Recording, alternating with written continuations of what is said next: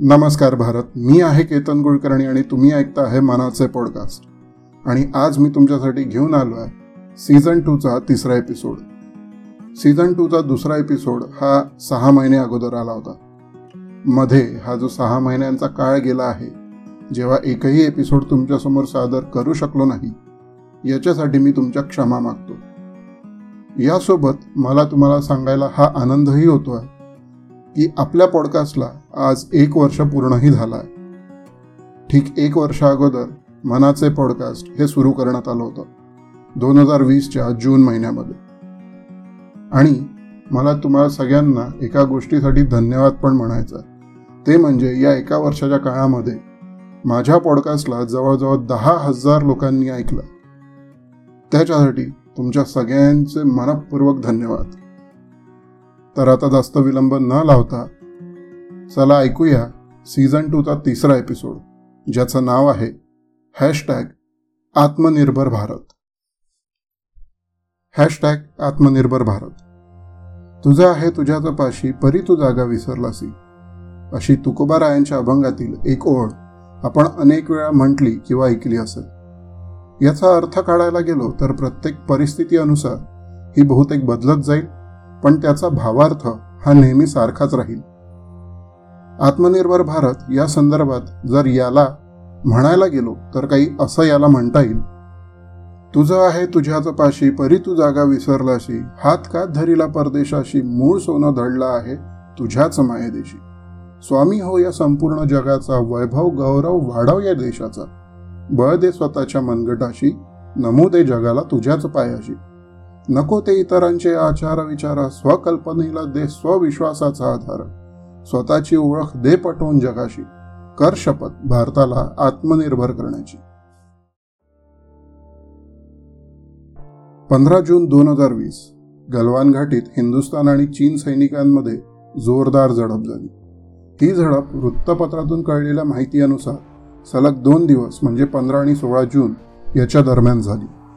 चीन त्याच्या नेहमीच्या स्वभावाप्रमाणे एल ए सी ओलांडून दोन्ही देशात झालेल्या कराराला मोडत होते. हे बघून Bihar रेजिमेंटचे commander officer colonel Santosh Babu आपल्या वीस सैनिकांसोबत त्यांना चेतवायला आणि रोकायला गेले. पण चीनी सैनिकांनी त्यांचा सूर बदलला आणि भारतीय सैनिकांवर दगडांनी हल्ला सुरू केला. याला आपल्या सैनिकांनी चोख प्रत्युत्तर दिलं पण तरी या हल्ल्यात आपल्या अठरा शूरवीर शहीद झाले. चीनचे किती सैनिक मारले गेले याची अजून तरी नेमकी माहिती नसली तरी चाळीसपेक्षा अधिक चीनी सैनिकांना आपल्या शूरवीरांनी नरकात धाडले अशी ठोस माहिती पुढे समोर आली. आपल्या या हिंदुस्थानी शूरवीरांना आणि त्यांच्या धाडसेला सलाम आहे. याच वर्षी म्हणजे दोन हजार वीस साली चीनच्या वुहान शहरात निर्माण केल्या गेलेल्या कोरोना महामारी विषाणूने जगभर थैमान माजवला. अनेकांचा बळी गेला. लोकांच्या स्वास्थ्यावर परिणाम होऊ लागला. या विषाणूवर काहीच तोडगा तत्काळ नसल्यामुळे जगभर लॉकडाऊन लावण्यात आला. त्यामुळे अनेकांचे व्यवसाय ठप्प झाले लोकांच्या नोकऱ्या गेल्या बेरोजगारी वाढली अनेकांचे हाल होऊ लागले. हिंदुस्थानात तर त्याच्या विशाल जनसंख्येमुळे खूप वाईट परिणाम दिसून आले. यावर तोडगा काही लवकर मिळत नव्हता. चीनवर मात्र याचा जगाच्या तुलनेत तीळ मात्र फरक पडला. मुळात चीनला जगावर आपलं अधिपत्य गाजवायचे होते आणि आजही गाजवायचे आहे. एकीकडे हा महामारी विषाणू आणि दुसरीकडे हिंदुस्थानी सीमेवर आणि सैन्यांवर झालेला हल्ला आणि त्याचा देशावर झालेला परिणाम यावर या गोष्टींकडे बघताच भारत सरकारला कठोर आणि देशहित असे निर्णय घेणे आवश्यक होते. लॉकडाऊनमुळे झालेल्या आर्थिक नुकसानीतून बाहेर पडायला आणि चीनला धडा शिकवायला एक कठोर पाऊल उचलणे अत्यावश्यक होते. आता यापुढे चीनी देशातून अनेक गोष्टी आयात करणे बंद करून त्यांचा हिंदुस्थानात चालणाऱ्या व्यापाराला आळा घालून स्वतःच्या पायावर देशाला उभं करण्याच्या तळमळीतून हिंदुस्थान सरकारने या देशाच्या जुन्याच एका चळवळीला नव्याने लोकांसमोर प्रस्तुत केले. परतंत्र्यात असताना जी अठराशे पन्नासपासून थेट सात ऑगस्ट एकोणीसशे पाचपर्यंत चालत आलेली स्वदेशी चळवळ याला आत्मनिर्भर भारत अशा नावाने व नवीन योजनांसह लोकांसमोर प्रस्तुत करण्यात आलं. मुळात आत्मनिर्भर भारत ही संकल्पना अजिबात नवीन नाही. ही जशी परतंत्र आधीची संकल्पना होती तशीच ती स्वातंत्र्यानंतर सुद्धा अनेक वेळा हिंदुस्थानाने अनुभवली आहे. खूप दूरची गोष्ट न घेता एकोणीसशे त्र्याण्णव ते अठ्ठ्याण्णव या सालादरम्यान भारताने घडवलेला एक इतिहासाबद्दल आणि नव्वदच्या दशकात देखील आत्मनिर्भर भारत ही संकल्पना कोणी राबवली याचं एक ज्वलंत उदाहरण आपल्यासमोर मांडतो. एकोणीसशे त्र्याण्णव पर्यंत जागतिकीकरणामुळे भारतात अनेक बदल घडले होते. त्या काळापर्यंत एक एक देशाकडे त्यांच्या देशाची ओळख होईल अशा मोठमोठ्या मोटारी होत्या. इंग्लंडची रोल्स रॉयल्स व जगवार जर्मनीची मर्सिडीज बेन्स अमेरिका फोर्ड याला मिरवत असे तर जपान टोयोटो आणि सुझुकीला. इटलीला फियाटचा माज होता तर छोट्याशा स्वीडनला देखील. वॉल्वो आमचीच आहे असं जगभर जाहीर करणं सुरू केलं होतं. पण भारताने आपली म्हणावी अशी एक पण मोटार नव्हती. सत्तरच्या दशकातील तत्कालीन पंतप्रधान इंदिरा गांधी यांच्या मुलाने म्हणजे संजय गांधींनी मारुती लोकांसमोर सादर केली पण मात्र तिचं जडणघडण हे सुझुकीचं होतं. भारतात एम बी म्हणजे अँबॅसिडर अशी भरलेली जाडजूड मोटार तयार होत असे पण आम जनतेला ती कधीच आपली वाटली नाही. ती मोठ्या लोकांचीच गाडी बनवून बसली आणि सामान्य जनतेचं स्वप्न आता गरज होती ती संपूर्णपणे भारतात बनलेल्या आणि आम जनतेला आपली वाटणाऱ्या मोटारीला जन्म देण्याची. एकोणीसशे त्र्याण्णव सालापर्यंत तेव्हाची टेल्को कंपनी म्हणजे आताची टाटा मोटर्स याची संपूर्ण सूत्र रतन टाटा यांच्या हाती आलेली होती. टेल्को तोपर्यंत फक्त ट्रक बनवत असे. रतनजींनी हिंदुस्थानाची ती गरज ओळखली आणि आपण हा विडा उचलायचा असं त्यांनी ठरवलं. ट्रक्सचे मॉडेल नुसते ठोकळ नसून त्यात वेगवेगळे मॉडेल्स पण येऊ शकतात हे त्यांनी आधीच सिद्ध करून दाखवलं होतं. त्यामुळे त्यांनी एकोणीसशे त्र्याण्णव साली आपल्या उचललेल्या विड्याचं सुतोवाच केला. त्या वर्षी दिल्लीत मोटारीच्या सुट्या भागांना बनवणाऱ्या कंपन्यांची एक परिषद भरली होती ज्यात रतन टाटांनी या कंपन्यांना एकत्र येऊन भारताची लोकांना आपली वाटेल अशी मोटार बनवावी असं भाषणादरम्यान म्हटलं. त्यांनी फक्त असं म्हटलंच नाही तर तब्बल सतराशे कोटी रुपये वेगळे काढून सुद्धा ठेवले. रतन टाटांना आपल्या कामादरम्यान अनेक टीकाकार लाभले. तसेच त्यांच्या या निर्णयाला सुद्धा टीकाकार मिळालेच. पण त्यांची जेव्हा जेव्हा टीका होत असे तेव्हा तेव्हा ते प्रगतीच्याच मार्गावर चढत जात असत. त्यांनी टेल्कोच्या काही अभियंत्यांचा समूह जमवला. आपली मोटार कशी असेल याचा आराखडा त्यांनी त्यांच्या डोक्यात आधीच तयार करून घेतला होता. पण याआधी कधी मो भारतात मोटार न बनल्यामुळे शून्यापासून सगळी सुरुवात होती. टाटांनी कम्प्युटर एडेड डिझाईन म्हणजे कॅड थेट एकशे वीस कोटी लावून विकत घेतलं. आपल्या ट्रक बनवणाऱ्या काही अभियंत्यांना सुद्धा सोबत घेतलं. आपल्या गाडीत कोणत्याही त्रुटी नको म्हणून आपला आराखडा त्यांनी इटलीच्या ट्युरिन डिझाईन सेंटरकडे आपल्या काही अभियंत्यांसोबत पाठवला. सुटेबाग बनवणाऱ्या आसपासच्या सहाशे उद्योजकांना सोबत घेतलं. इंजिनकरिता फ्रान्सच्या ली मोटर मॉर्डन या कंपनीशी करार केला. ट्युरिनमध्ये या गाडीचा एक प्रारूप तयार झालं.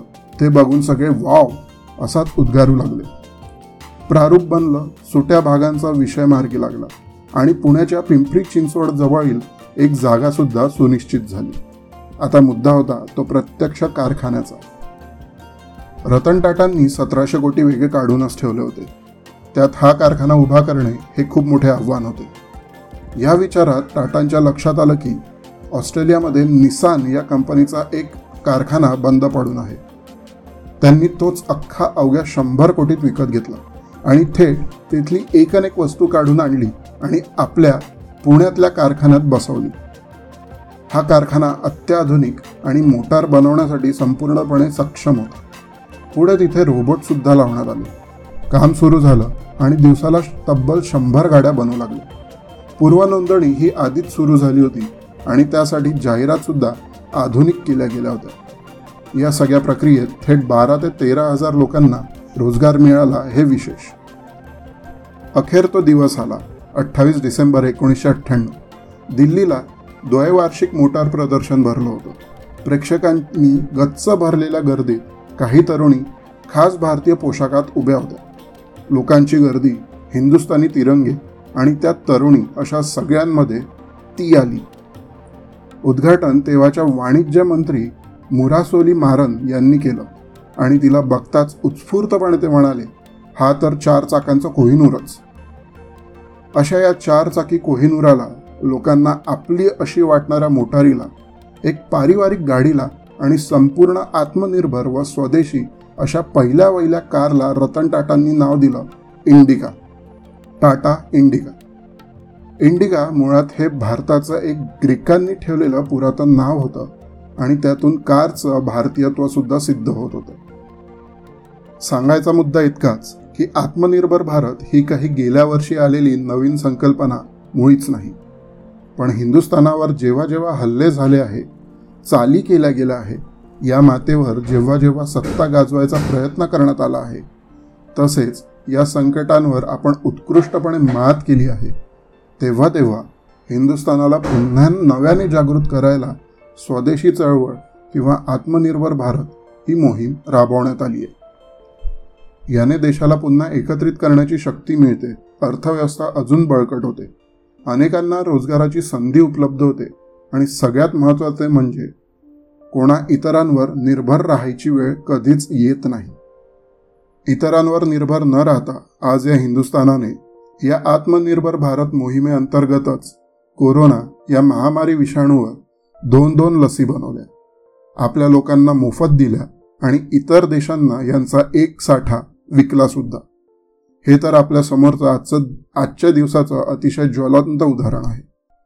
तुम्ही सुद्धा या मोहिमेचा हिस्सा नक्की बना. तुमच्या कल्पनेला व्यवसायाचे रूप द्या. रोजगाराच्या संधी उपलब्ध करून द्या. देशाच्या अर्थव्यवस्थेत हातभार लावा.